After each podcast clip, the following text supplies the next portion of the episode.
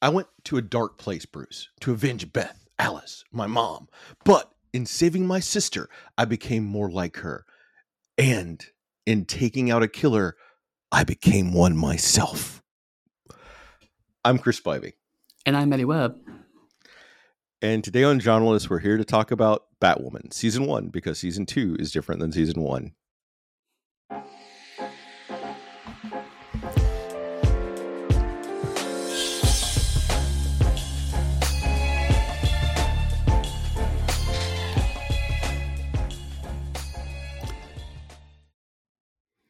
Hello, everyone. We're still deep into the Arrowverse, uh, all season one Arrowverse, because Eddy originally was like we could do all the different seasons at once, and I helped us come up with this arbitrary rule that I am now regretting that Yes. we only cover season one.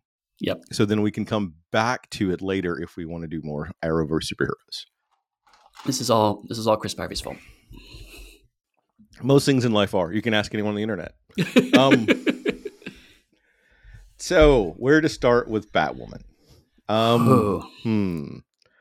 Should we start with the the controversy that happened behind the scene for season one? Should we actually talk about Batwoman the character, like, or should we talk about uh, Kathy Kane from the 1950s, or Kate Kane, who is the protagonist of the Batwoman show that came around in 2006? Uh, let, us get the, the the controversial stuff out of the way, so that way people can decide if they want to keep listening to this or not. Because there's um there's a lot going on in season one here behind the scenes that we should probably kind of dig into. So, so if anyone's curious, originally they cast Ruby Rose to be Batwoman in the one of the, the Crisis show, and then it sort of spun off into its entire own series. Hence, we have Batwoman. Right. And Ruby Rose did it for one season, and then they replaced Ruby Rose with uh, another actress. I want to say Javelle Javelle Leslie. I'm sorry if I'm mispronouncing her name. That sounds and right. she was the lead of the show for a couple seasons before I think it finally got canceled. Right.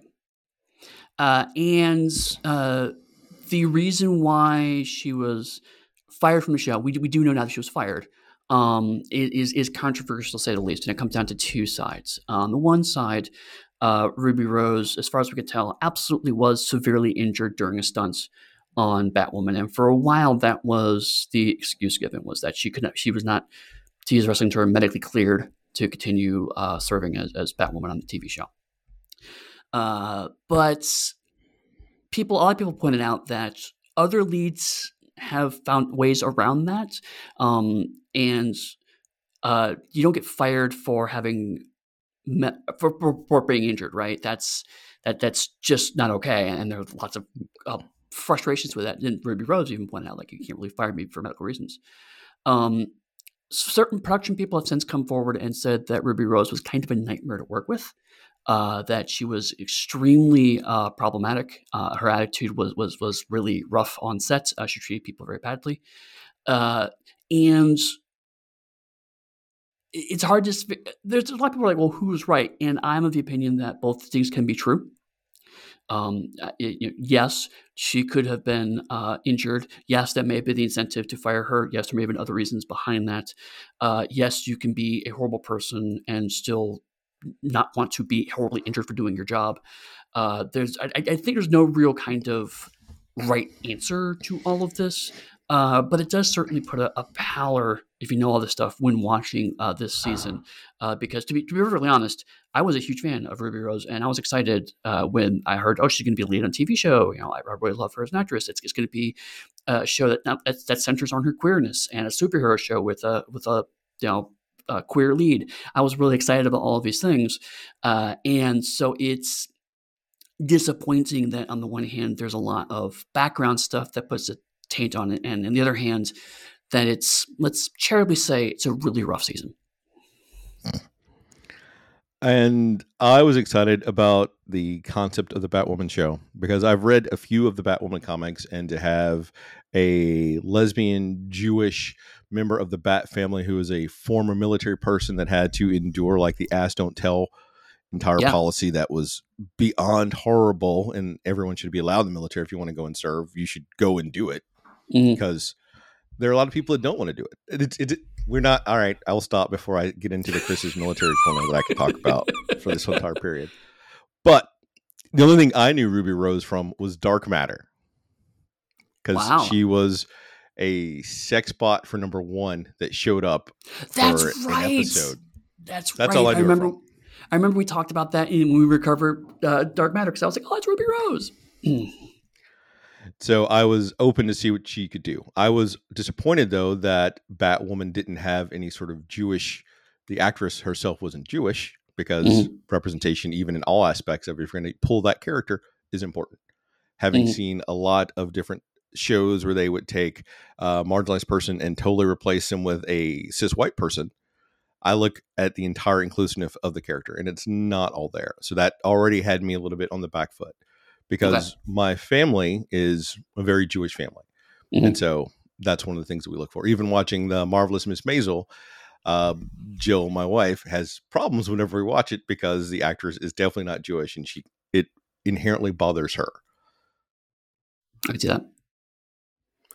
as far as the controversy there's so many different sides and it came out in such a weird way that much like you both sides could be right and both sides could be wrong all at the same time but Mhm. there's no way to know for certain who's what i think one of the most recent things i saw is ruby rose saying that she was allergic to latex that's in the bat suit Uh, yeah, it's it's a lot. Um, uh, but but I think to your to your larger point, um, while we've painted ourselves in a bit of a corner uh, in terms of how we structure the season, um, I think it's fair to say that unlike a lot of uh, we talked about a little bit in Legends of Tomorrow, but certainly it's much truer here. Batwoman season two is not very different, but but strongly takes a different direction after this. The recasting comes with it uh, a kind of almost a, re- a mild, soft reboot of the show. A lot of characters stay and whatnot, but there's certainly a, a tonal shift that happens here. So this is a, a pretty uh, distinctive thing, and also uh, of its time. I mean, like it, it's of its time sounds weird because it's only a few years ago, but I mean, we're still looking on the cusp of the Nolan films being the last major Batman films that are in recent memory when this comes out, and so we're taking a strong pull from that. But then by the time season two comes out, uh, the Batman is on the horizon, and also uh, a couple of the uh, Batman adjacent films like Superman v Batman v Superman have come out, and so we we have a different language for what Batman cinematography looks like. Uh, so it doesn't have to be so heavily Nolan inspired, but this first season is, is very much the Batwoman returns. i will take a controversial stand here on the podcast and say that i liked most of batfleck i said it i Yeah. put it out there Yeah. I also like the Batman, honestly. I, I still have not seen the batman It is it is not bad. that is a ringing endorsement on live pre-recorded air. So you got it here. that's our tagline that's going to come out.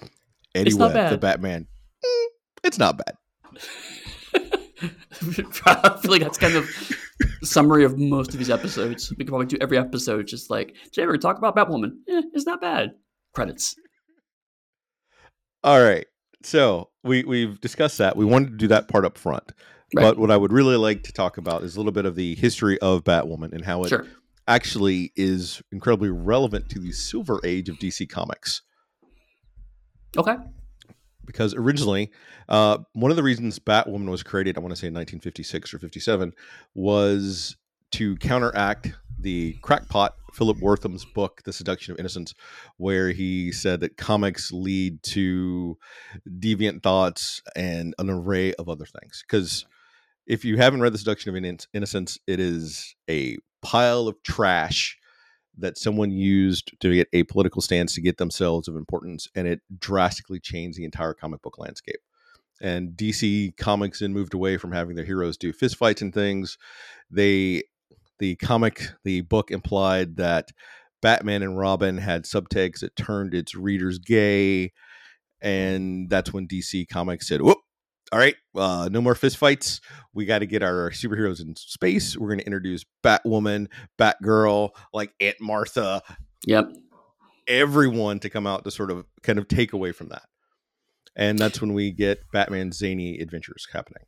Right. And, and I mean, honestly, we could probably do an entire episode on just pre and post Seduction of the Innocent comics because you're right, that book radically shaped how we think about superheroes, and it's it's its influence has been felt to this day, and, and none of that is positive. It's super clear. None of that is positive influence. Um, but if it were not for that book, we would not have like 63 um, Adam West Batman, for example. Yeah. You know, so I mean, it, we, some good things came out of it, but you're right. The book, while it is massively influential in comic book history, is itself a pile of bigoted, hateful garbage. Mm-hmm. And even for anyone that's questioning that, which if you're questioning that, you're probably not listening to our podcast.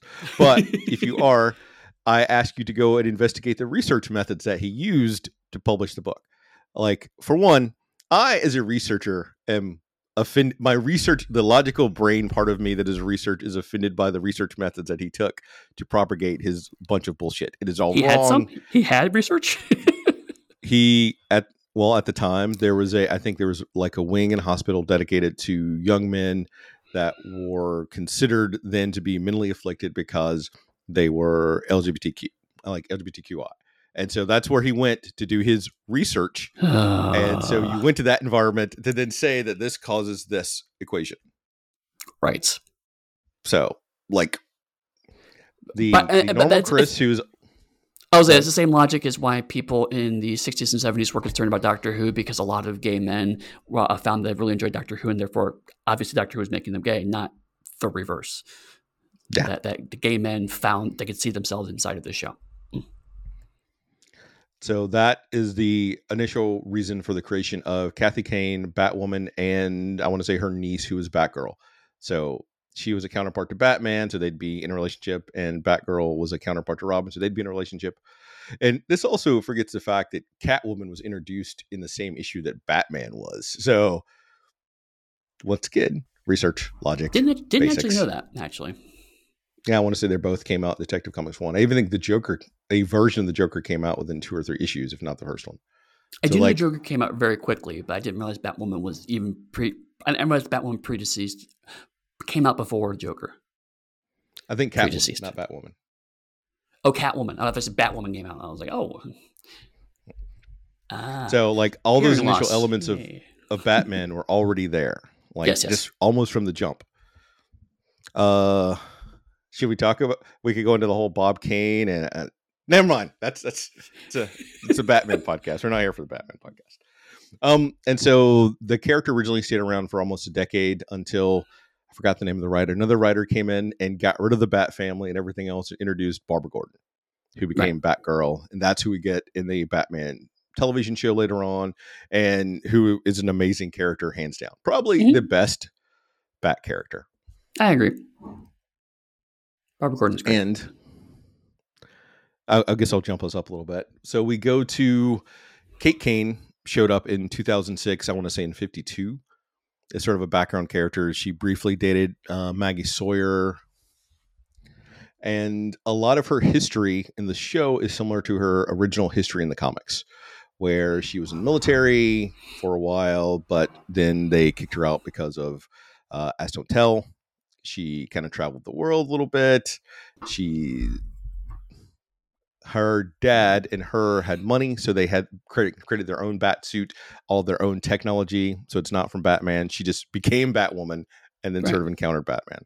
Right. So she's a, a self-made hero. Mm. And much like I say, even for Batman, I use the, the hero word very loosely.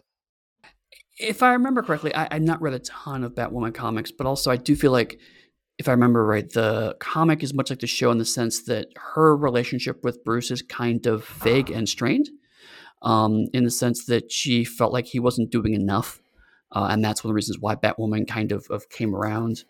Uh, but then eventually she does get, get wrapped up into the larger Bat family, if you will. Yeah. So I'm not, I like I said, I've read a few issues of it, but I am not as familiar with Batwoman as I am other characters. But her superpowers, and I use the term superpowers very loosely, much like Batman has no superpowers. Um, she's a great combatant. She has some detective skills. She has great tech that was built that she uses. And if you've read in the comics or listened to any of her stories, she seems to be incredibly resilient as she keeps getting captured by like dark side cults to be sacrificed for some reason and one one of the comics, they stab her in the heart, and she pulls out the knife to kill the person, So things like this. I, she has no superpowers, but she's on that cusp. right. Right. And that is pretty much Batwoman. Fair enough. Digression. Um, but we talked about Bat Family a bit. Uh, if you are one of those people who enjoy uh, what they now call vertically vertically scrolling comics, webtoons, uh, particularly, uh, Webtoons has a licensed DC comic called Bat Family Adventures, uh, which is just the various Bat Family characters doing hilarious home stuff, uh, and and Batwoman is kind of exasperated wine mom in that dynamic, which is amazing. Uh, so um, I mentioned the podcast before. Uh, Geek History Lessons is a podcast I listen to, and they had an episode about Batwoman that I, I, listened to somewhat before we did this. You know, my research for the show right, right there. I'm out walking the dog and I listen to a podcast. Um, one of the things they pointed out that I didn't know that I thought was really interesting is that the you, out her costume was actually originally commissioned by Alex Ross to be one for Barbara Gordon because oh. they were oh. going to make Barbara Gordon Batwoman when was it Cassie Cain was Batgirl. Okay. Oh, right, right. And like yeah. this is in like early on, and they didn't do it because they didn't want to remove Oracle as a, a one of the few characters that was in a wheelchair and being amazing and awesome. So they sort of mm-hmm. tried to keep that, and so that's why they didn't. That's why they gave sort of Kate Kane the Batwoman role. Yes. Sorry uh, for for, uh, for the weird pause in that. Um, uh, for folks, I'm, I'm recording in a new space and I hear occasional noises behind me because of hearing loss, and so I make sure like no one's like sneaking up on me. Because I, I, would be nice that. enough to say, "It's oh my god, it's Jason." it's right behind you. you. At that point, it would probably be the axe in you, but you would have that initial fear before Jason killed you. As long as I get stabbed in the chest, and I can pull it back out and stab stab them again. well, we know how effective it is to stab Jason. And I'm specifically making Jason jokes right now for something that's going to happen later this episode. Oh no. Yeah. Chris is planting seeds. That's always a bad sign. Uh, is there anything else you'd like to discuss about Batwoman, equivalent like the Earth One ish version? Um, I don't think so. Uh, uh, she's one of the newer characters from a comic book perspective that we've recovered so far. So it's interesting that there's not much distance between her comic book origin and her TV debut, like 13 years. Uh, so it's interesting in this case, there's not a lot to change, whereas some of the other shows we talked previously has been a fair bit of change between these Silver Agey characters and their their actual appearance. Hmm, very cool. All right, let's do this. Let's go season one, episode one, pilot.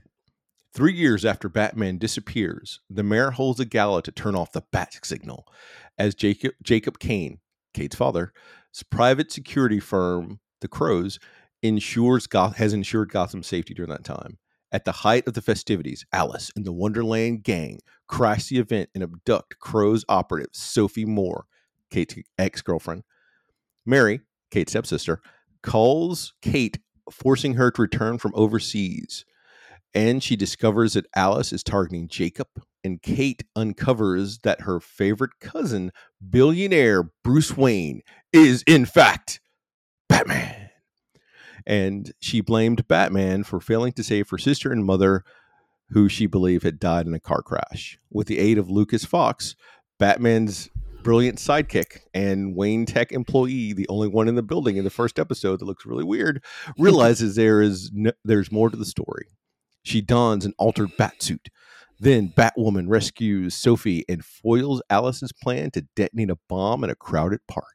The next day, as the news reports on what they believe is Batman's return, Kate begins to suspect that Alice is her fraternal twin sister, Beth, whom she believed was dead. Dun, dun, dun.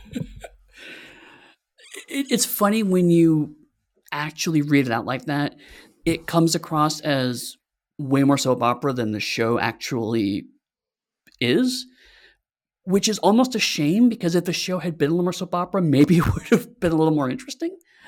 Um, I would go so far as to say that it is that soap opera, but the people on screen don't have the ability or weren't allowed the grace to be able to make it as soap opera as it should have been. That's more what I'm saying. Is, is the show's almost kind of embarrassed of, of the soap opera side of it.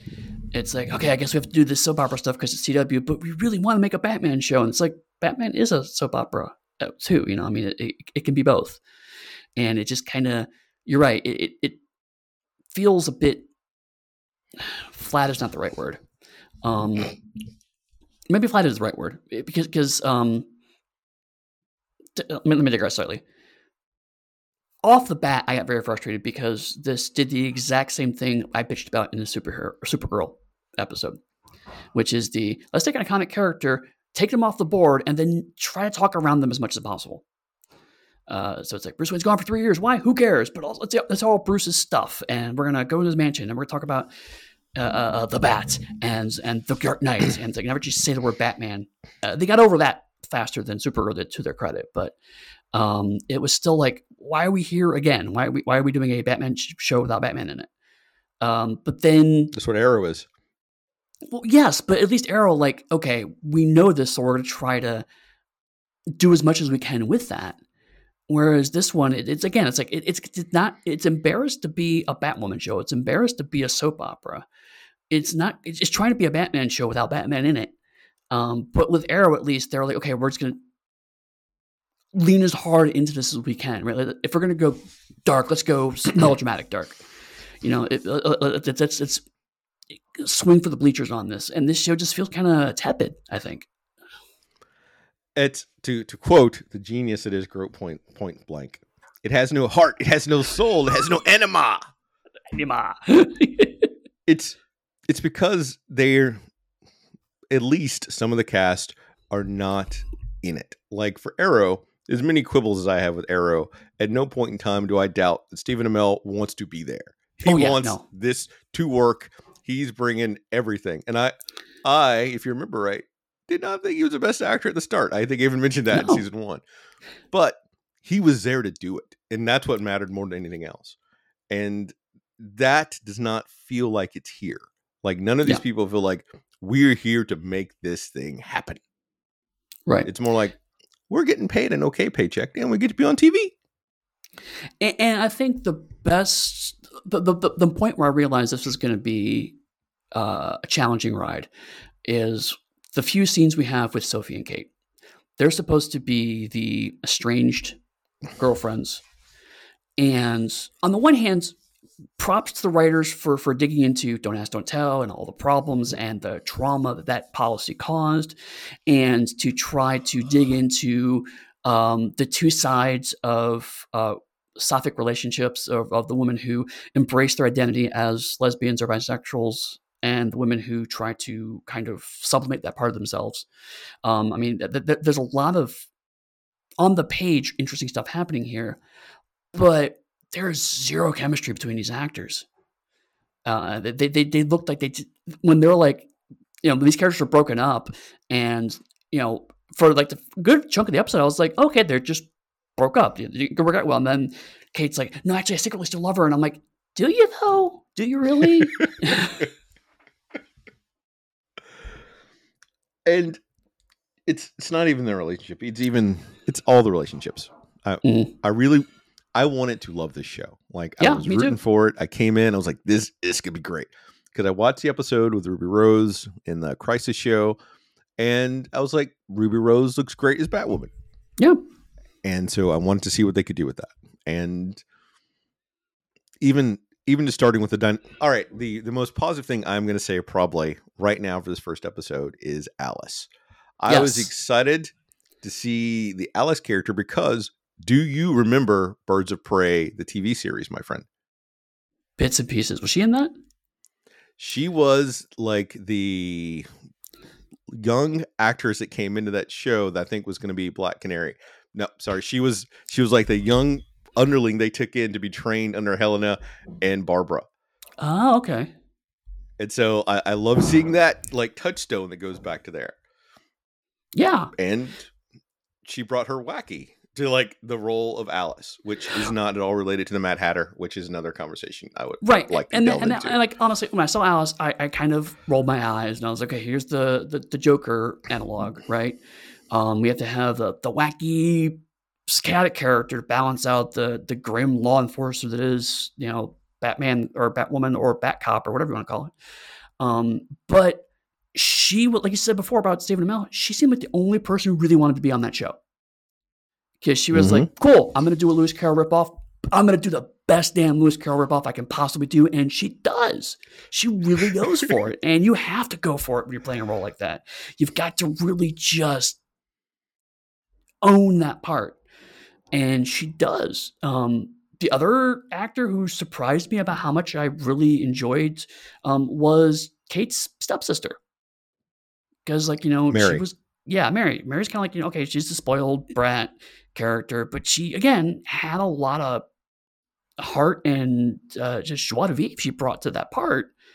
And I'm like, this is this is really exciting. So like, it, it's frustrating when I came in going, I really wanted to root for the lead, and I'm finding myself and gravitating to the the main villain, which is not bad, but also a, a, a support character, and going, I want to see more of them. It's like that that's not a good place for your Batman show because I'm going to take another controversial stance.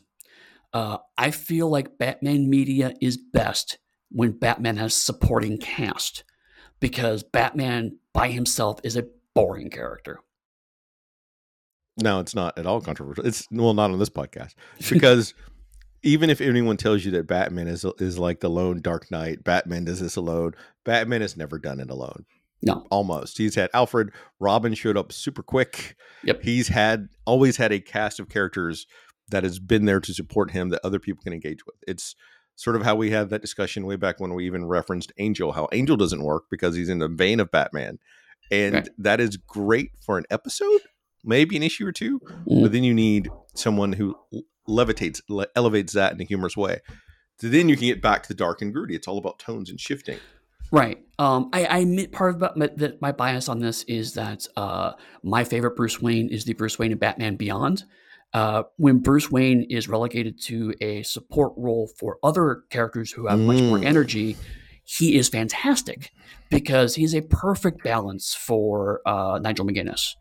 Um, and that because then it's it's a very clear these are two characters working together and it, and Nigel McGuinness has never portrayed himself as a character who needs to be alone. Nigel McGuinness is a family person.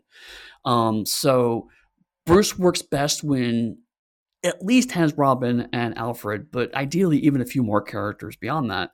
Um, and so to get a any Batman adjacent show right, your support cast needs to be on point. And Arrow, I felt got that and had a really strong support cast. But again, it helps that Stephen Amell was was willing to swing for the bleachers on it. This one, it, it, it's obviously mediocre, um, and also it doesn't make sense. Like, what happened to the police department in Gotham? Are they just gone and replaced by Nope. this military organization? I mean, we sorry. know for certain in a future episode we're going to talk about today that the police are in fact in Gotham.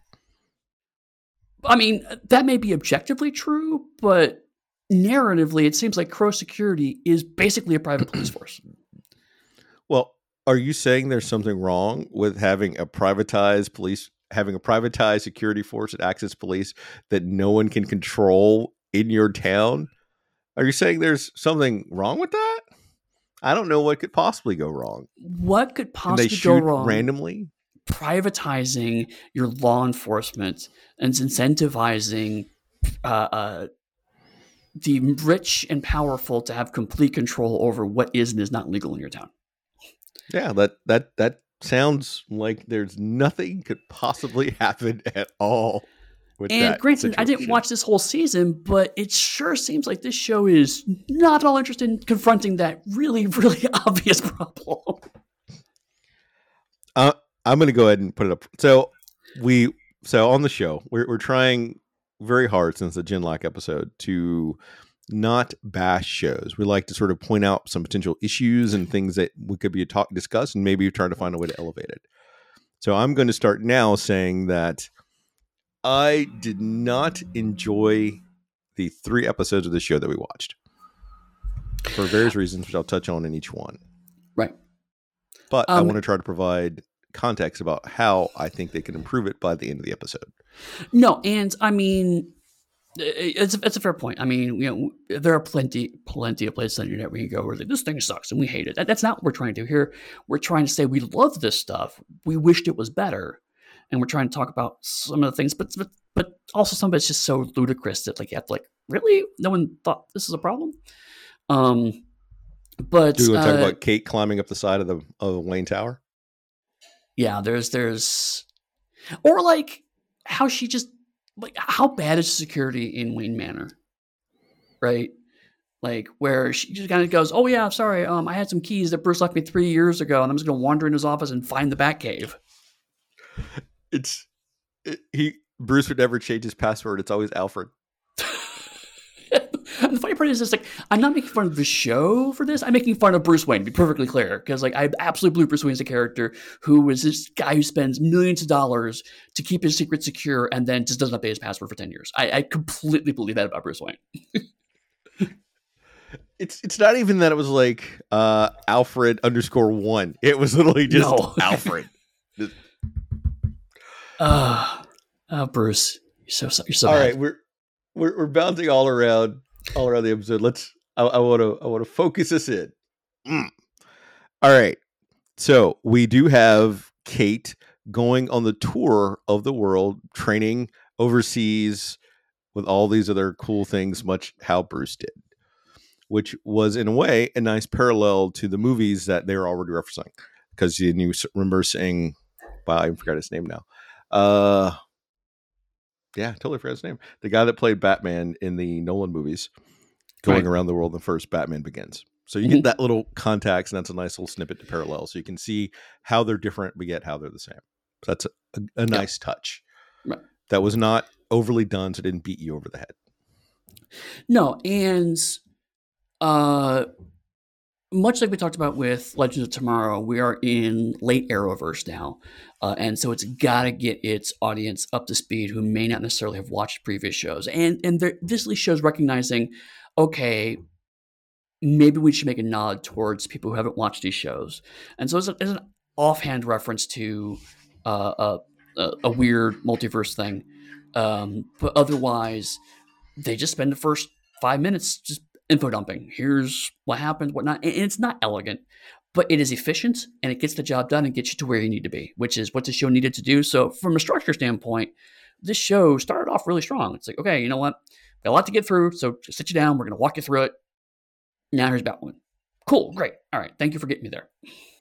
And when she when Kate finally comes back to Gotham, we get a nice quick sort of interaction with her family. So we've established how troubled that is already and how she just wants to be part of that that private army that is controlling I'm sorry, that is protecting Gotham. So bad. Uh, yes. Crow security. that her father doesn't want her to be there and she and you don't you get the feeling you don't really know why he doesn't want her to be there. He just doesn't want her to be part of it. It's not even because he thinks she's a screw up. I do at least like how everyone who lives in Gotham, intentionally or not, is just committed to this gothic gimmick. So it's like, of course, the family lives here last name Crow. Of course they are, because they live in Gotham. Their, their last name was probably like Goldstein at one point in time. It's, no, it has to be Crow. We have to change it to, to, to fit in with the aesthetic of what we're going for here. Ugh.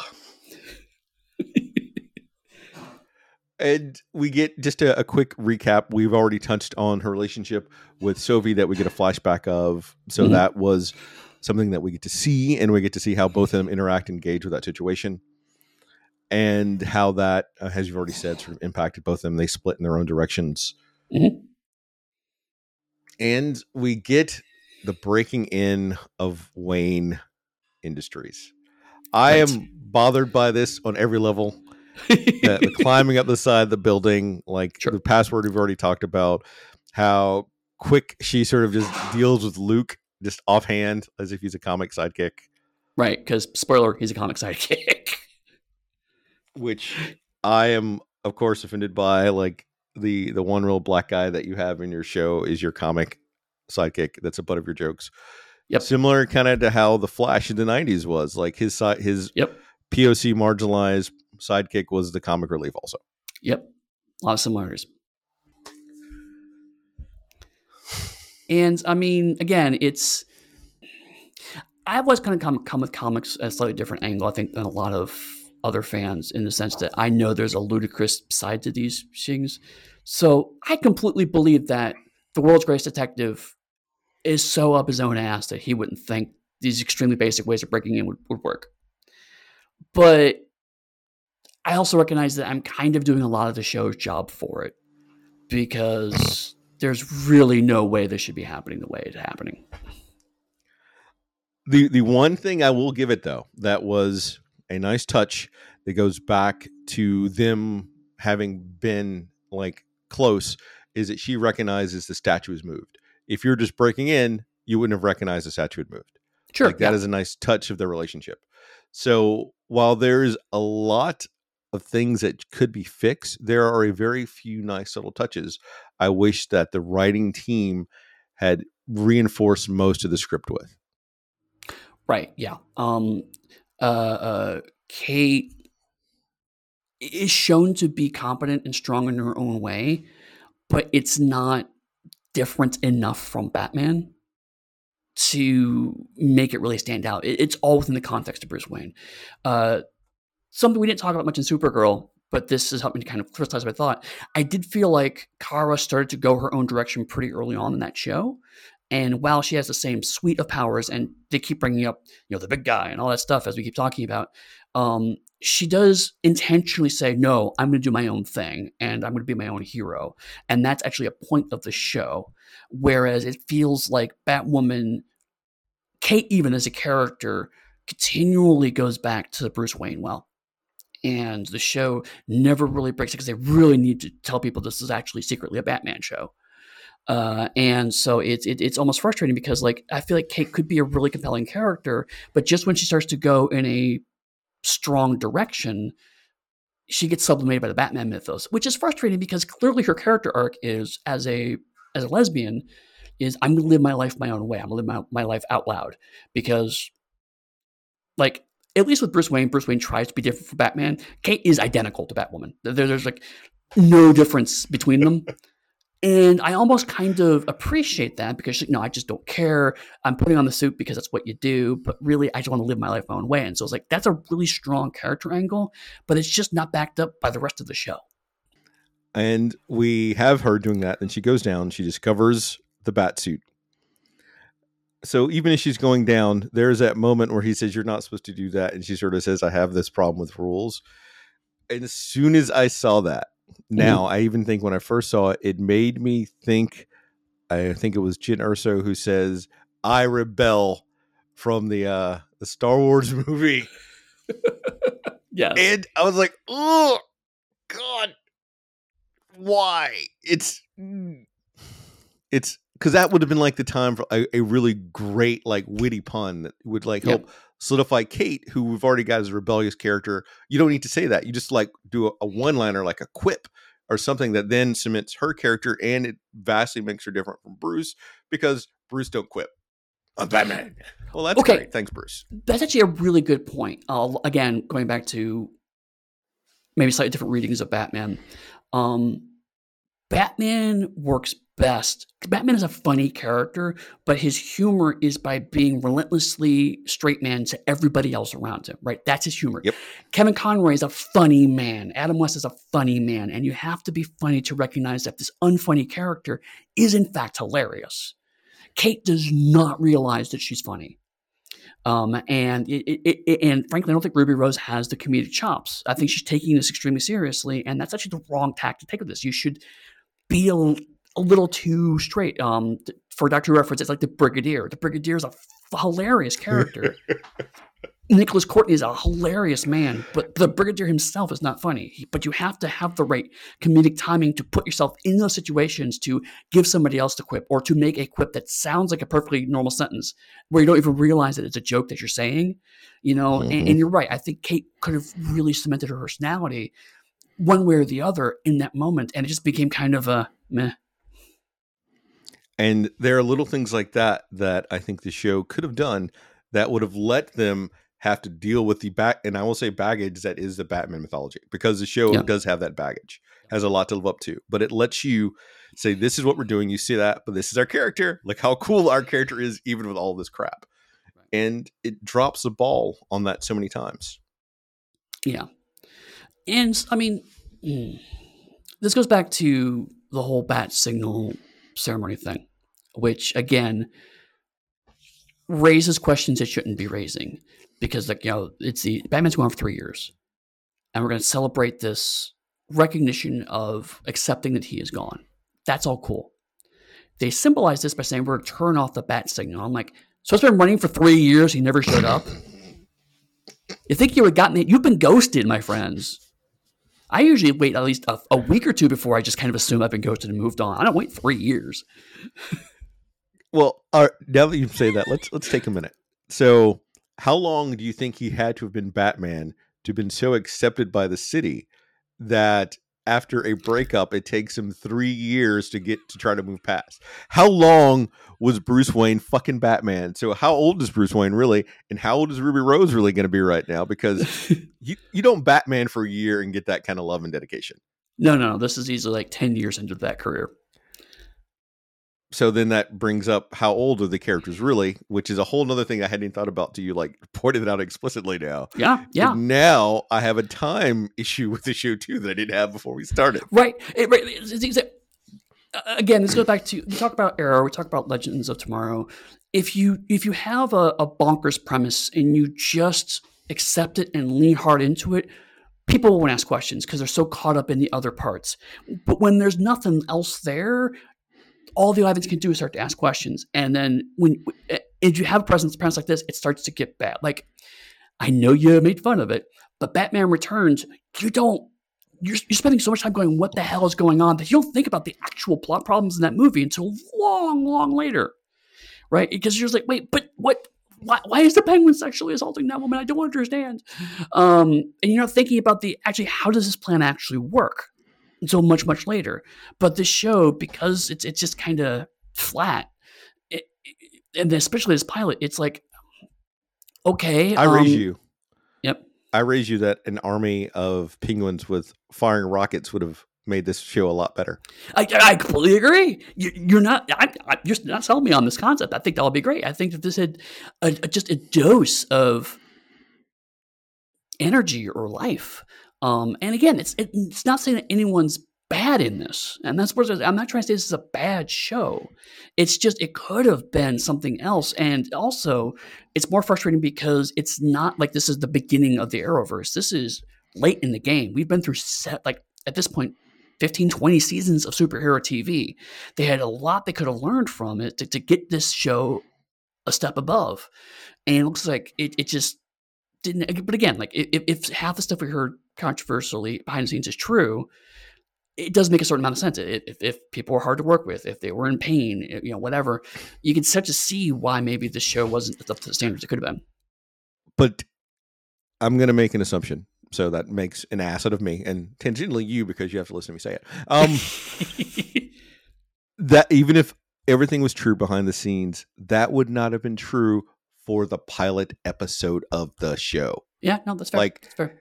You- we can work together for- some, You can be an asshole for a month when we're starting to work together. It's like, well, you're just kind of an asshole. But it's not the same thing as you being an asshole six months later and like making my life hell. We've got like that time period where that sort of goes over the top. I, I, I will say I don't know what order these episodes were produced in. Um, some shows, a if, if it's not a show that had to be sold, um, the pilot is just kind of a placeover term. If pilot traditionally is, is episode used as you sell a show to people to get them to buy more episodes. But if, if a show is purchased out of the gate, and I think this one was, the pilot is still what you call the first episode because that's just what you call the first episode. Uh, that does not necessarily mean the pilot is always first episode made because sometimes it's the okay, let's make it a, a, a mid-season episode that it's not as much stakes, get people warmed up on that, and then go back to the pilot. But considering how fast this show was produced, I think it probably was produced serially. Um, and I think it was a case of like they're probably making the second half of the season by the time the pilot was out.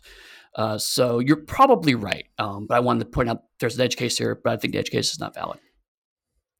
So I'm I'm actually going to jumpstart something that we don't normally do yet, but because it just struck me as as you were speaking.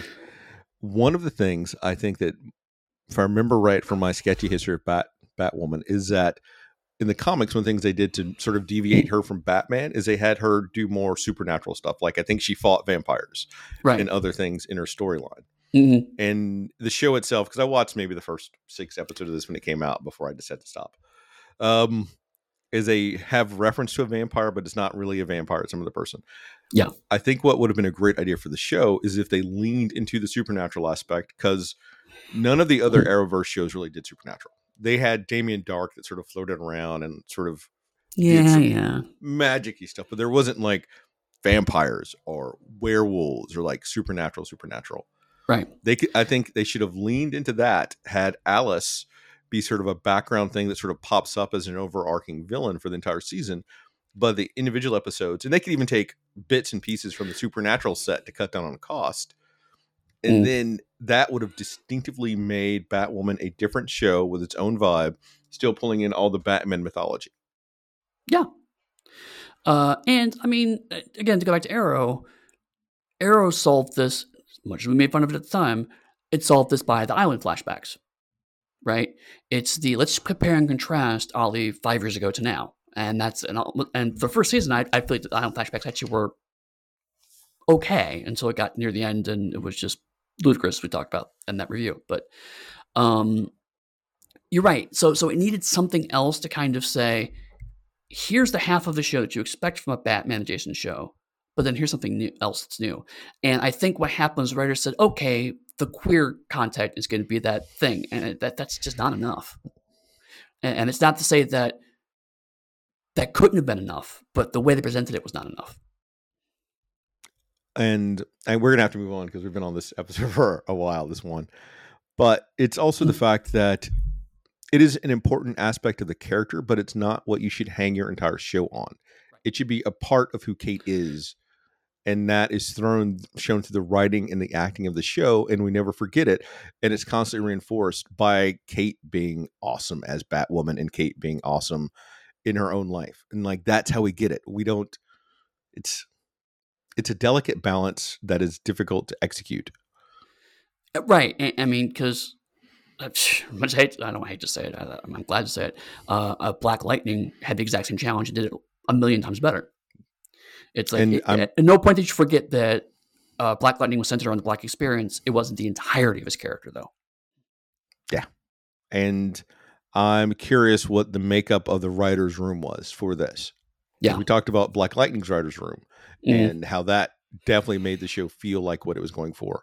And I don't know if this writer's room had the same sort of composition to make this show what they wanted it to be, even if it didn't hit that mark. Right. And, uh, but I mean, I, I- I do want to say we, we've been really down on this show, and I know we try not to do that. Um, this show did get a, a GLAAD award for its representation of queerness. And this is, if not the first, one of the very earliest shows with a, a, a queer lead uh, superhero show. Um, and so, from a representation standpoint, it's huge, but also, I think it's fair to say at this point, queer superhero media has not really found its feet yet. So it, it, it's it's the it's its importance, and a lot of queer people really gravitated to the show because they saw themselves in a very real sense, and that's strong and important. And also, it's strong and important as we talked about earlier, um, because it's a it's another big fuck you to Seduction the innocent, which is desperately continually be needed forever and ever and ever. Um, so a lot of what we're talking about is not that it's this show's terrible, shouldn't watch it. It's just that within the context of other superhero shows going on at this time of the show, which is 2019, it could have and should have been better. Yes, because I don't think we've ever said it was a terrible, terrible show. It is a show that could and should have been better. Because regardless of anything, it was going to get an unbelievable level of scrutiny and hate just for being Batwoman. And so that alone means you have to I as someone that's creating content as a black person, I know that anything I create has to be better than anything else if I had a white counterpart making it because I am Right. going to get a level of hate constantly af- than what someone else would. And there'll be people constantly combing through looking for mistakes. And so there is no second chance. So you have to come out the gate as strong as possible with the greatest thing you can make to solidify what you're doing. Because Right. you're still going to get hate, but it makes it easier to deal with that if it's there. Right. Yeah. Uh, uh, and not every not everything can be Black Panther, but Black Panther really raised the bar of like, okay, um, if a marginalized person is in the lead, you have to punch above your weight, and Black Panther punched so far above its weight and did such an amazing job. But it's like again, this is post that, so they should look. That's okay. We need to step up our game, and it just didn't feel like they didn't. It felt like they're good. Oh, it's Bat. It's a Batwoman. It'll it'll be fine. the one- the one all right there are two other points i want to touch on before we move on to the next episode one the fucking bat suit is invulnerable to everything except kryptonite Except everything kryptonite. except kryptonite Everything. Everything. how what's that made of? Why is the whole building made of it? Why doesn't pe- why doesn't like luke walk around with a suit made of that himself? Like just a business suit and a face mask. Actually, the part that baffles me the most about that thing is why it's not called Wanium.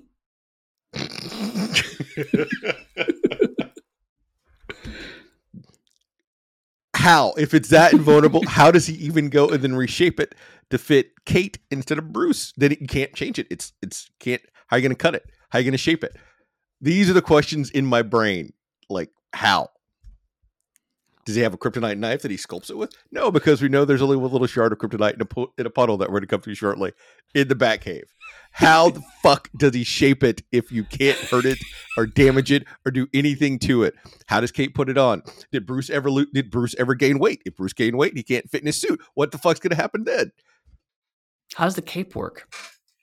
Because the cape's also made of it. So this is my biggest problem with the whole show. I put all the drama aside, everything else. How the fuck did they make that suit? And if they have it, if they, if they does he have a bunch of those suits around? Does he have more of this material? Does he, is a Batmobile made out of it? Is there a Batmobile? These are the things that a boring pilot gives me time to think about. Right, right. Um, like I, I, I, there was that moment of Kate wrapping her uh, cape around her and the bullets bouncing off. It was a cool moment, but the problem is, by this point, like you said, I've been kind of bored by the show, and so it's like, shouldn't the cape be deforming with the passage of the bullet? Like the, the, energy of the bullet is it being completely dissipated, and so the bullet just slides off of it? And if that's the case, then how is it flowing envelop? Because otherwise, you know, nothing should be moving it. Uh, and so it's just like, yeah, it's like. Uh, it's a cool moment, and I wouldn't have cared in either circumstance, but I, I, I'm left with too much space to think. So I think I figured it out. I think Batman jumped universes, went to Wakanda, stole a finite amount of vibranium, came back and made his bat suit. And so when it, the bullets hit the cape, it stores the energy, and we just needed Kate to jump into the air and slam her fist down to make like a shockwave. I am shocked that you would say that a rich white man would steal something from black people and use it for his own purposes. Why not? That's what America does in most other countries. You like how I set you up for that? Yeah. Like how I still I, I made the quip, but I did not break out my soapbox as I could and back it up history. the and to end on that point, this show steals again from black people because one of the Kate does a voiceover. What do we need a voiceover? Um, and her voiceover, if you listen, one of the points they constantly point out is that to some people it should be hope and other people fear. Does that sound familiar? Does that sound like a quote from another show that we just talked about? it does sound familiar. Where have I heard that before, Chris? Hmm. Even stealing lines from the black show for this. I'm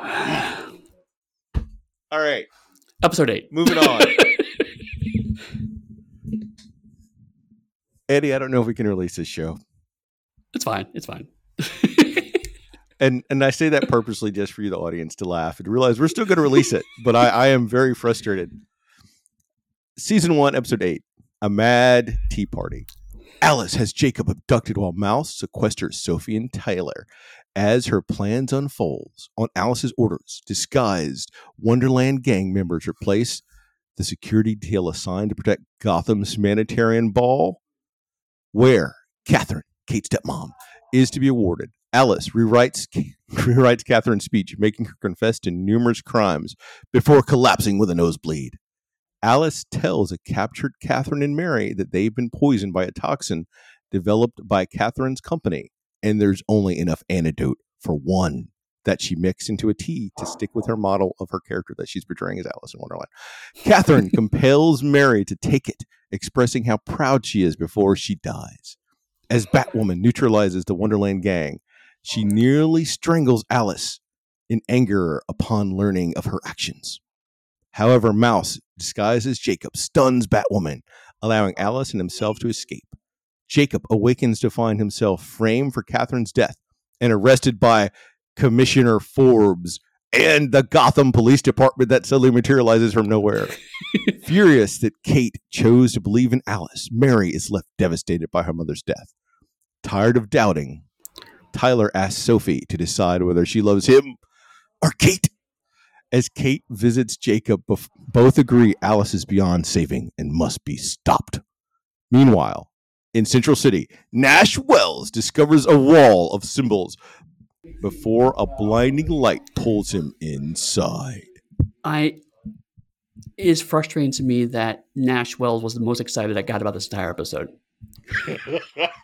I'm like, it's Wells! That's amazing. All right, this is for the tie-in. Um, a lot of what we talked about, reason I'm not too worried about what's going along is a lot of what we talked about before is kind of also appropriate to this episode. Um, the one thing I, well, there's a few things I want to add, but the one that comes top of my head is that Batman has always had a problem of ultimately supporting and reinforcing the rich. That that's endemic to all of his comic books, and this show just doubles down on that because like I, Alice is like, here's all the horrible things you've done, and I'm going to have you reveal it to the world. And I'm going, okay, so I'm not understanding what the problem is here. Why, why should I be hating Alice? Why, why should I want her to be defeated? Because right now I'm 1,000% behind Alice. You mean to say that Batman and Batwoman, who are both wealthy billionaires, are less concerned about the poor people out of the street? Instead, they dress up in costumes that are invulnerable to all harm and go out and beat up on criminals rather than using their money to provide some sort of structure and infrastructure that raises up the rest of society and gives an equal playing field for all people to be better and prosper together as society. But it's not yet as thrilling as risking your life and limb by punching someone in the, in the face. It is usually an underprivileged or impoverished person. I mean, yes, all of that. Uh, but and I mean, there's a lot of memes to, to that point too of like why doesn't Batman just invest all of his money into uh, uh public work programs, blah blah blah, and, and, that's all true. But even more fundamental than that, if you go back to the, the original Golden Age Batman comics, a lot of his crimes were fellow rich person got their jewels stolen, mm-hmm. or fellow rich person is worried about losing face, and Batman needs to solve the crime, make sure that they can save face. This is not even on a systemic level, this is on an endemic level. Um, and occasionally, Batman writers do try to address that. Uh, Batman Incorporated actually was a decent attempt at that, I felt. Uh, but it was also by Grant Morrison, so it's also really weird because it's Grant Morrison. They're really weird. Uh, but um, it, it, was it was just kind of a shock because I was like, okay, so Catherine's the bad guy, right? And then the show just kept going, no, no, we should feel sad for her. And I'm like, but I don't. She's a bad guy. And, and I think the show is trying to say there are no good people because it's Gotham. And it's like, but Alice is explicitly being presented as if, if Alice was slightly different, if there was a slight tweak to her plan, she would be the hero. I would say that the show knows that Catherine is a bad person, and that's why it's okay to kill her. But the show wants us to feel for Mary, who is impacted by her mother's death, and that is our actual hero because she's out helping the people that need help and bad people, just randomly helping everybody. So that is who we're supposed to care about, and that captain's death impacting her and Kate tangentially is impacted by Mary. Right, but uh, I think the point is, is that this is the core problem I'm seeing of the show is that the dramatic tension is is is off. All of the characters in the show are trying to say Alice is a horrible person and Kate is therefore a bad person for supporting her sister. Kate, at the end of this, comes to recognize, okay, yes, Alice is a bad person, and I should step up my game and make sure she's actually dealt with, quote unquote, properly. And that also shows also simultaneously showing that Alice has valid points, a la Magneto, and is like therefore someone we should sympathize with because this should be a morally complex situation. And that would be true if any of the characters in the show recognized it was a morally complex situation. The problem is everyone in the show is like, no, this is a black and white situation. Alice is bad, Batwoman is good. and so the whole the whole episode comes across as all the characters being a bit privileged. It's like, you know, yes, my mother did horrible things, but I'm in pain now. And, and I should be clear. I actually do like Mary. I still like Mary. I, I, did feel for her in this episode. I thought she was one of the most exciting, interesting parts about this episode, to be clear. But she still kind of comes across a little like, but my pain. And it's like, your mom just confessed to all the horrible things she did to all sorts of people. And your first response is, but I'm sad that you're dying. You know, it, it, it just totally comes off wrong. That's because they established in the first episode that Alice is bad because she was going to detonate a bomb in the park with a bunch of innocent people. So that wasn't her targeting the crows. It wasn't her targeting bad people. It was innocent people. So right. therefore, that first episode, regardless of anything Alice does, she's bad. Right. And so that's our broad brush that we now get to ignore all of that and lean into all the privilege here to say that this is why it happens. Right. But see, the thing is that this arc can be handled well. I'm going back to Black Panther, but Killmonger is a great example. Killmonger is a character that going, no, he has some really valid points, and then he takes that one step too far. Right? He just, just he just goes one step too far, and then you go, okay, buddy, that, that's a bit much. Um, but the whole time you're going, I'm with you. Just you shouldn't take that one last step. The problem is Alice took that step, and now we're eight episodes later, going, okay, but she actually had some good reasons to do that. It's like no, but uh, if you do it in that order, I'm now back on Alice's side, and I'm willing to forgive a few. Yeah, there's some collateral damage, but you're killing rich people, so I can't too about this. You know, that, that's what the show is telling me. That the show has trained me to think, and then the show goes, "But you're wrong for thinking that," and and smacks you down. So I mean, it's it's it's everything's out of order. Like if they had started with, um, Alice was being manipulated by somebody else, and somebody else had gone too far and then you know but alice is like fighting against that and then slowly she comes to realize that she agrees with that extreme take and then goes to extreme take over several episodes. That would be a much better arc to handle that and i would be much more sympathetic to kate's viewpoint if she can be redeemed. But the show day one's like nope she can't be redeemed and everyone's like nope she can't be redeemed and then kate's like but she can be and everyone's like nope she can't be redeemed. Even alice is going nope i can't be redeemed and kate's like but maybe and then finally she's like, well, I, I guess not. And it's like, but the, in the same episode where I'm like, the audience is going, well, maybe Alice can be redeemed, you know? Yeah, I, I'm I'm not disagreeing with you. I'm just trying to to add in some some points before we before our, our one Twitter follower comments on it. But I agree. Um, Alice, in a different, slightly different story, would be our hero and these are the means that she has to use because this is what she has. Right. But in this rendition, she's our villain because she we need a bad guy for Kate to fight. But then it goes down to the initial argument, the old argument: why doesn't Batman just kill Joker? Yeah. Mm-hmm. Every he he doesn't has a moral code, doesn't want to break it, which we've seen him break before. But he captures Joker, puts Joker in prison, and then the Joker comes back out, kills a bunch of people, gets beat up, put back in prison, and the cycle constantly redoes. And it comes down to the reason is that we need Batman to have a big villain. Yeah. The only reason doesn't kill him. Yep. Um, eh, to, to, to, move on a little bit, um, another part of the episode pissed me off, but in a way that I believe was intended, and I, I, I choose to read as intended, is Tyler. Tyler being like, "You're you're in love with her, and she's like, you need to choose me or her. And it's written as in the kind of love triangle if you have to choose between me and the person. But it does have the subtext and to a degree a certain amount of text of you need to stop being bisexual. And the way it came across, I feel like that is kind of intentional. Um, in the sense of because that is the, the, uh, that is experience that happens to bisexual people. Um, it's like I need you to, to, to to stamp down on your queerness because it's inconvenient to me. Uh, so while that was frustrating for me to watch, I feel like that was much more of an intentional frustration. I feel like that was something the writers and the actors brought to it. Um, so it's kind of frustrating. It kind of gets lost in this otherwise self own of an episode. But it goes back to one of our age old things that we constantly say that resolve conflicts is if all these people could sit down together with proper counseling and they could work through all these things together and hopefully reach some sort of peaceful outcome at the end for all of them right. and happy. I there's just there's no chemistry between anyone in the show. I can't. Like yeah. I know that they're telling me there is a relationship and there's tension. I don't see it between anybody. Like zero. I there's one in the, in the next episode we're going to talk about, uh, but it is also way too little, way too late. I see more tension between uh, Alice and Kate, which then I would then go and make a joke about Barry and Iris.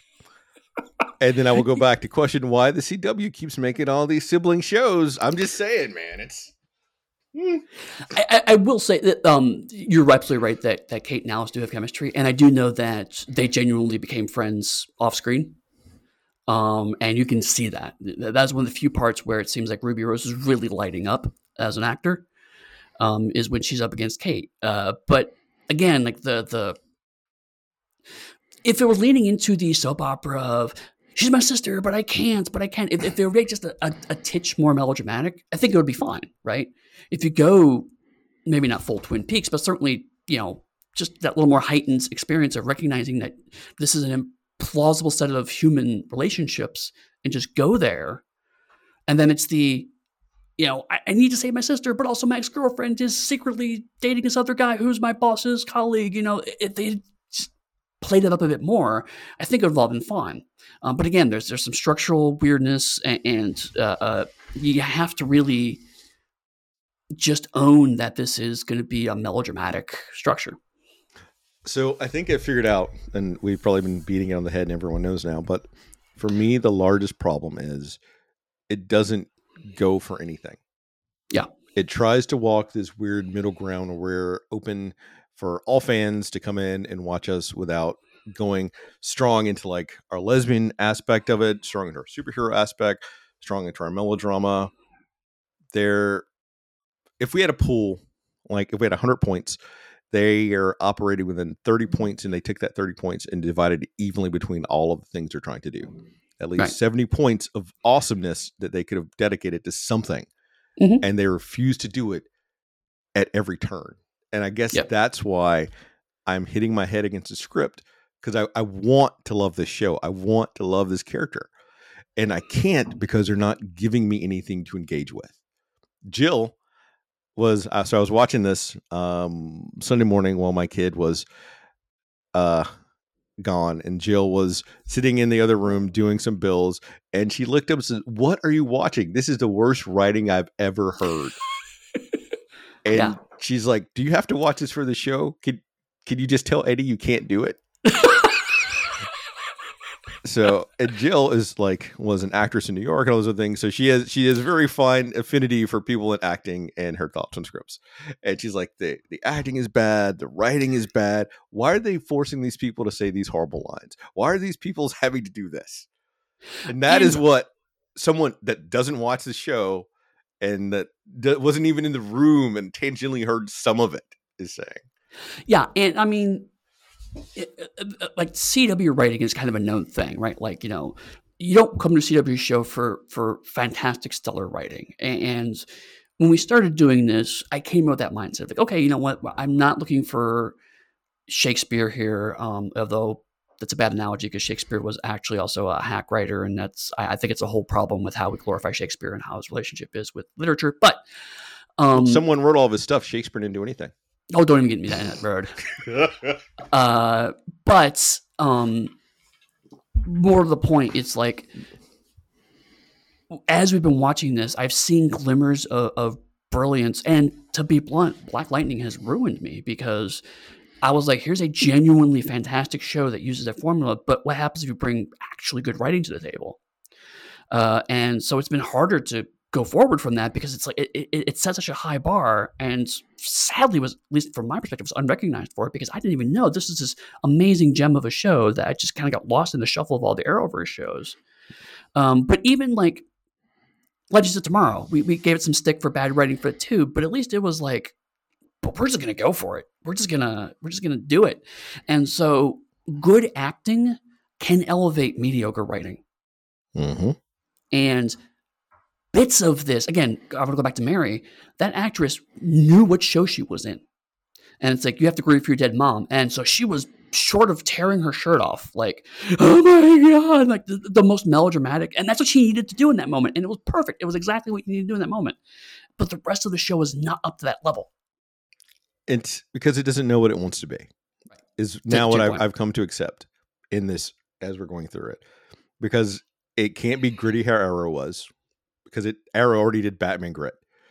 So it can't do that. It can't go all super hot like what? Uh full four blown colors how the Flash did because they don't have any of those kind of superpowers. They can't do Supergirl. They can't be like Hope that Supergirl is for her show and like their zaniness.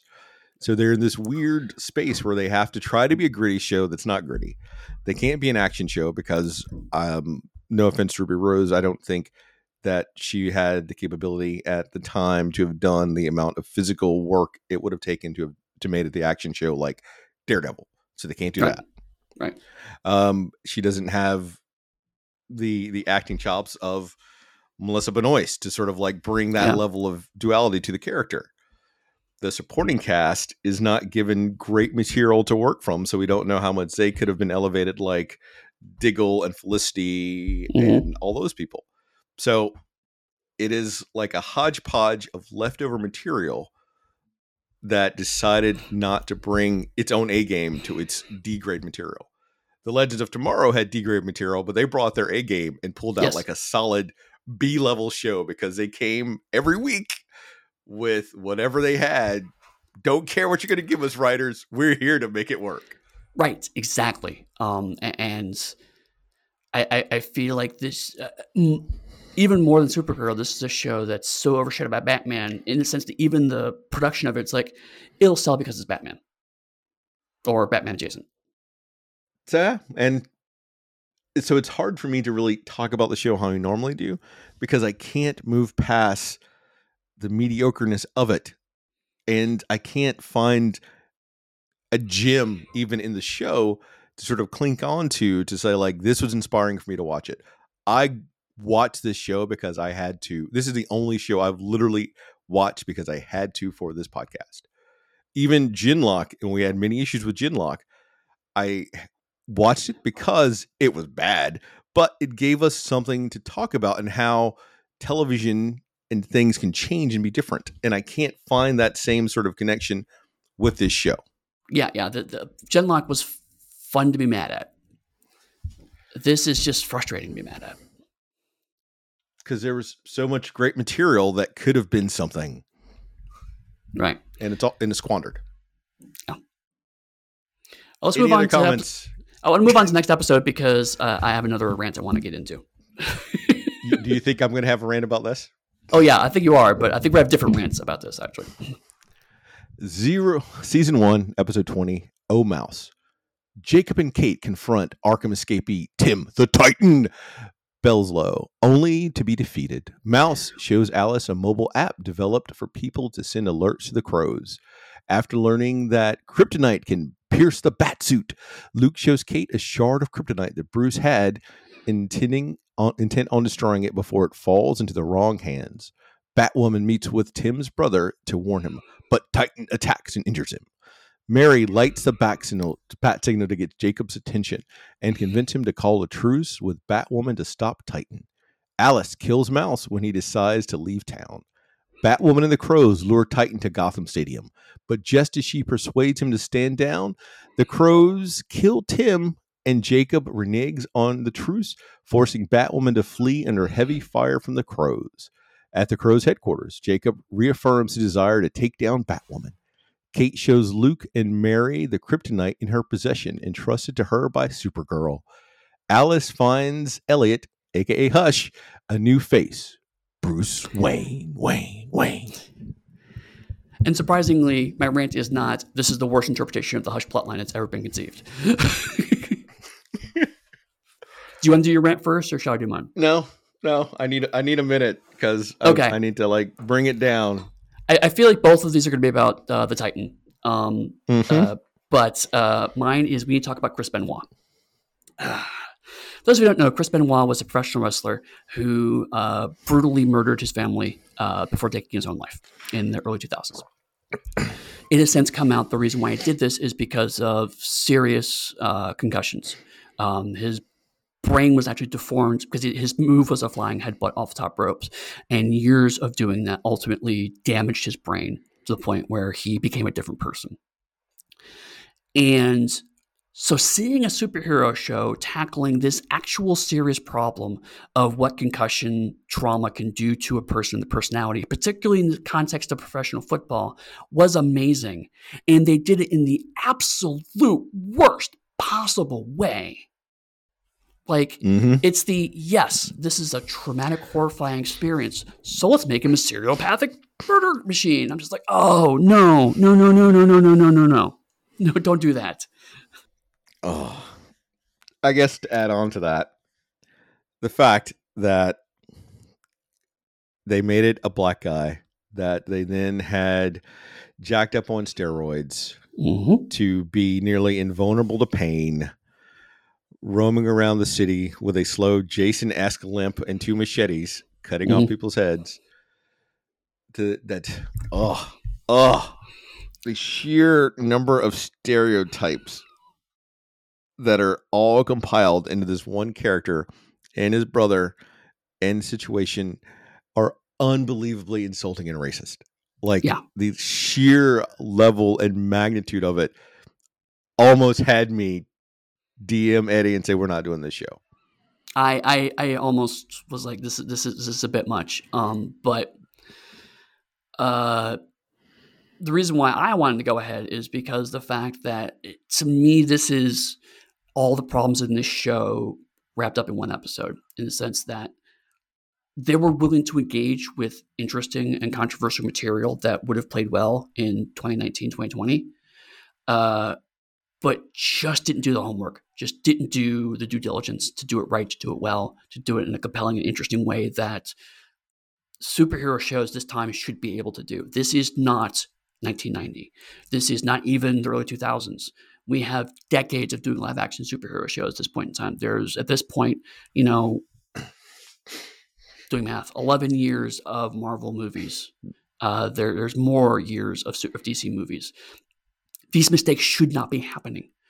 Uh, and it it just points to uh, at this point. I mean, uh, uh, regardless of what's going on in the scenes, clearly something was wrong.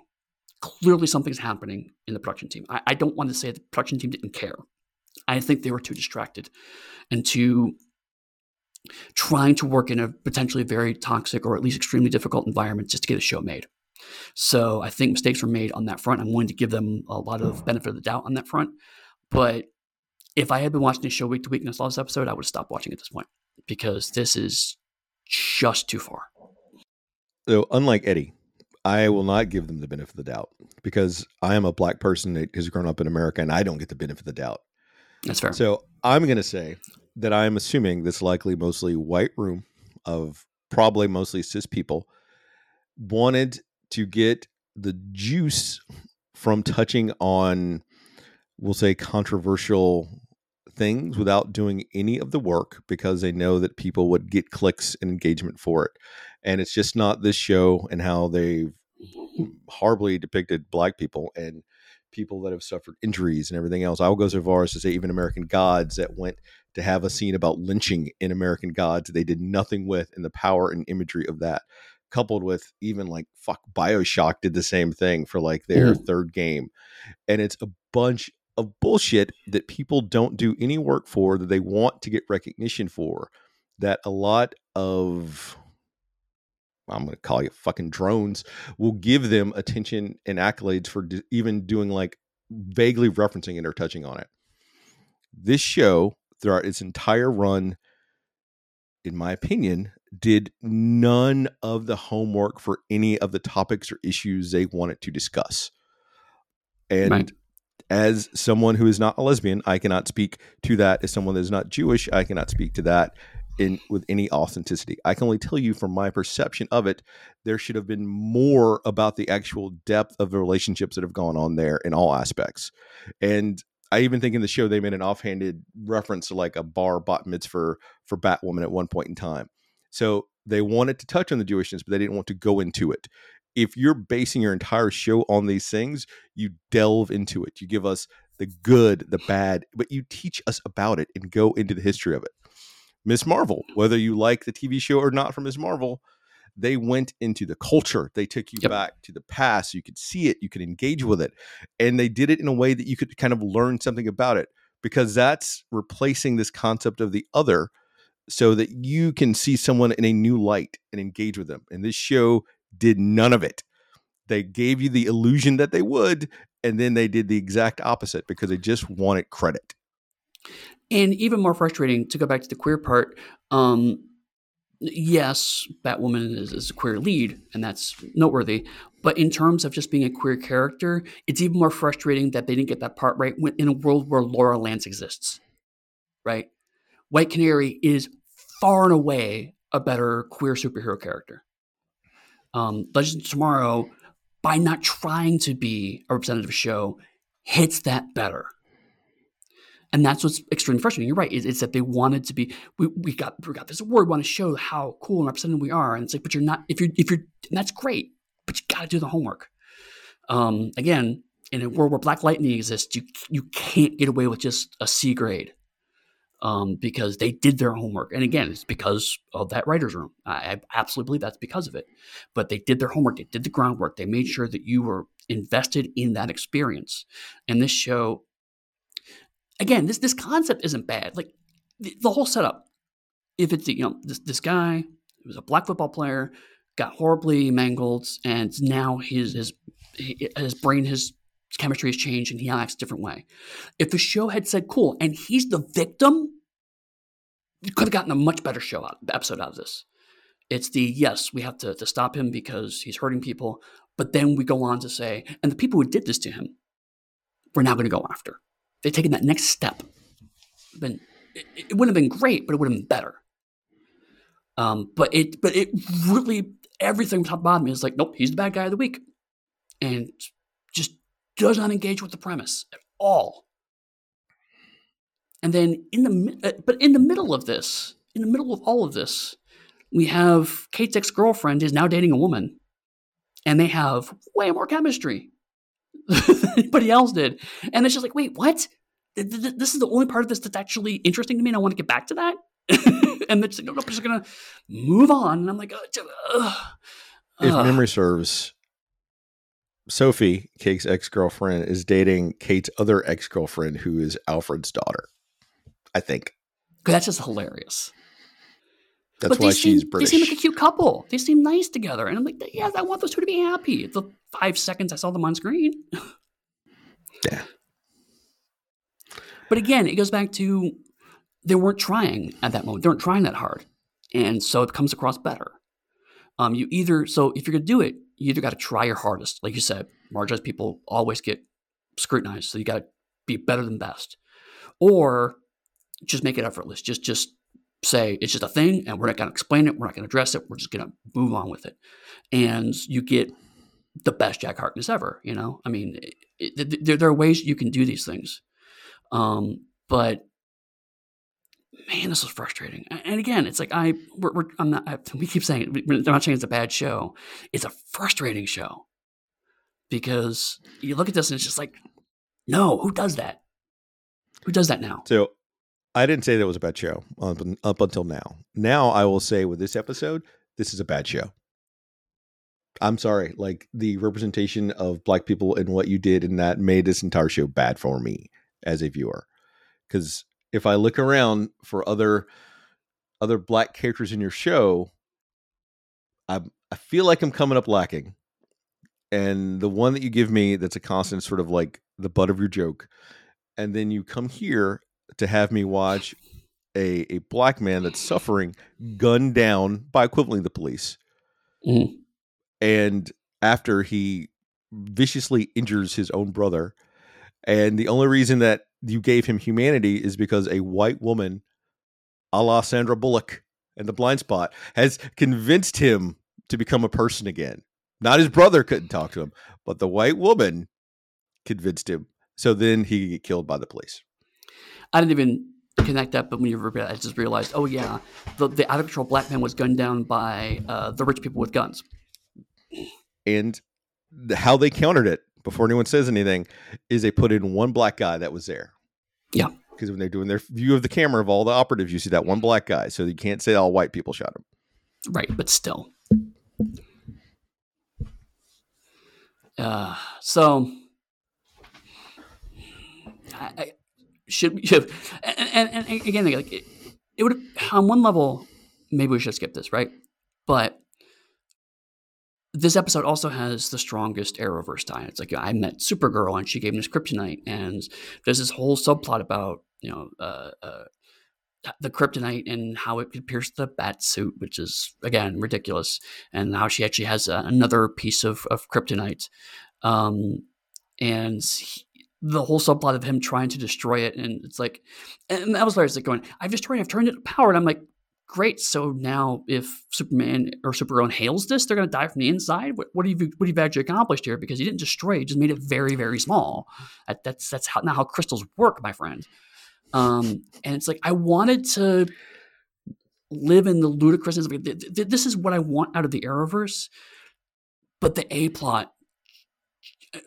I mean, we talked about the A plot so I'm not going to go into that more. But again, it shows the problem with the show is that it doesn't know what it wants to be, it, and it can't be both lighthearted, fun Arrowverse crossovers and hard hitting. No, no, I take it back. It can be. It can be. Black Lightning can do it Mm-hmm. it it can be both. It's not doing either very well. And at this point, I think it's arguable to say, we, well, not arguably, we both agree, it's offensively bad at it. And that would be season one. I can't speak to season two or three. I think they may have got four because even though it was a different lead, it was even a lead of color.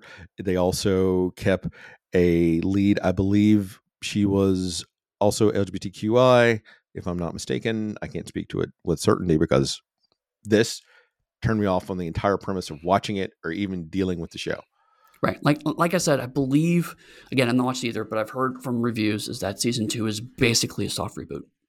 And ye- I, I again, it's it's controversial. There's a lot of stuff going on here, but there is a read that says that Ruby Rose got fired when a lot a lot of the problems are the writers' room's fault. She was she was another queer woman sacrificed to to, to placate a bunch of uh, white guys. You know, I mean, you can make that read, and and again, it's a lot of stuff going on here. So it's it, all these things can be true, um, but it's it's just frustrating. It's it's just frustrating because it shouldn't we shouldn't be here. Frankly, we I, we should not be sitting doing this show If we have reached our new gen:LOCK of this season, it's like it's the the show we kind of wish we hadn't watched. But I think it's important to have watched it because as frustrating as this was, as, as, as much as we've talked about it, and we talked an hour and a half about a show I didn't think we were going to get 20 minutes out of. Um, the one thing I will say is that it has helped me appreciate shows like Supergirl better, helped definitely appreciate Black Lightning better. Again, it's ruined me. I even go like, it's like, remember when I was kind of complaining about Legends of Tomorrow? I want to go back and watch season one of Legends of Tomorrow again, you know? Mhm. It's like, it's the nadir, but by comparing the other shows to it, they all shine a little brighter, and I think that that's uh, to to a benefit. I, I I don't like this exists. I don't like this episode occurred, but at least we can look at that and go, okay, I, I've gotten a better appreciation for the other shows we've watched, and I, and the stuff that we grumbled about don't feel as bad now. the reason that I decided not to veto this is because I want to take a minute to talk about in in some aspects Black Lightning, but if you're writing a show that features primarily marginalized people and your writer's room like your casting and everything is not composed of marginalized people it will frequently end in debacles like this where you're trying to say that you're doing and supporting marginalized people, getting them out in front of things, and then you're putting them out in a way that's bad, which then makes it looks like a marginalized person can't lead a movie franchise, can't Yep. be the lead of a TV show because Mhm. the material they're forced to work with is horrible, and you're propping up your entire thing on their marginalization, which then defeats the entire purpose of that pursuit. It should be you're putting out great material that has marginalized people in it, and the material itself should be able to stand alone, and the marginalized person is there to elevate it. So both parts work in union to create something fabulous that then goes and enforces that we as a society need to move past the racism, the bigotry, the hate of like people based on their sex or anything else. And that only it's going to work if everything is at a game level. You can't create shit and then try to put someone in it that you think will draw another crowd so that it's going to be okay. It is not. And I constantly see it and I'm constantly fucking frustrated by it. And I want fucking better. Uh, and to end this on a slightly lighter note, uh, on top of all of this, the football team is the Gotham Knights, not, not the Gotham Goliaths. It's the wrong team. if you really want to want to end it like that, they do face swapping. Face swapping. We've seen now the entire thing. Alice replaces her one face swapping sidekick with a new face swapping sidekick. Oh yeah, yeah, there's that too. And we go back to also uh, it's it's secretly Bruce Wayne, and it's like uh, again the show even at this moment the show still can't escape Batman. It, it just it it just in natural for Supergirl eventually escapes its gravity. Batwoman, at least at this stage, is not only incapable of it, but actually gets goes backwards. Um, the only way to make this they believe this show can go on is to have Bruce Wayne actually show up again as a villain, and it's just like. All right, Eddy, I'm done. What do we do next week? So next week, um, we're gonna watch a better show. Uh, we're going to watch Superman and Lois. Um, uh, I'm going to say off the bat that uh, I had not watched any of this show uh, beforehand, so I picked three random episodes, but I have already watched the pilot and I love the show. So I'm going to tip my hand early on this. I love this show, Chris. The show is amazing. um, it's certainly better than, than Batwoman. Uh, so we're going to watch uh, season one, which is the pilot, of course. Uh, then we're going to watch season or episodes, uh, season one, episodes 10 and 11. Uh, 10 is uh, Mother, Where Art Thou? Uh, and 11 is a brief reminiscence in between cataclysmic events.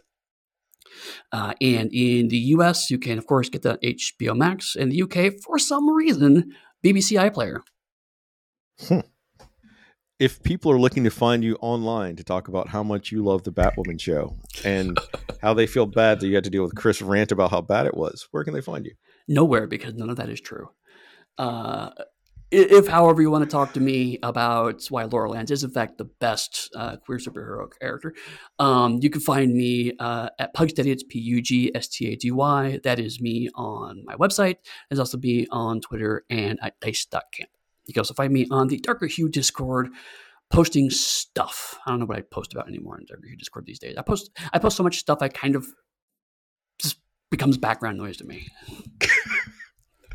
Uh, if you're looking for me, you can still find me on Twitter for the time being. I've heard they're doing more shenanigans, so who, who the fuck knows? At Who the fuck Darker knows? underscore Hue. Uh, and I, I usually curse a little bit on the podcast, but this podcast especially has me cursing. So you know what? Fuckity fuck fuck fuck fuck fuckity fuck fuck fuck. Um, you can find me uh Dice Camp at DHS. You can find the Darker Hue Discord now posting memes from Deep Space Nine because I, I was in Deep Space Nine watching mood. Oh, Otherwise, we'll we'll catch you next time. yeah, catch you later.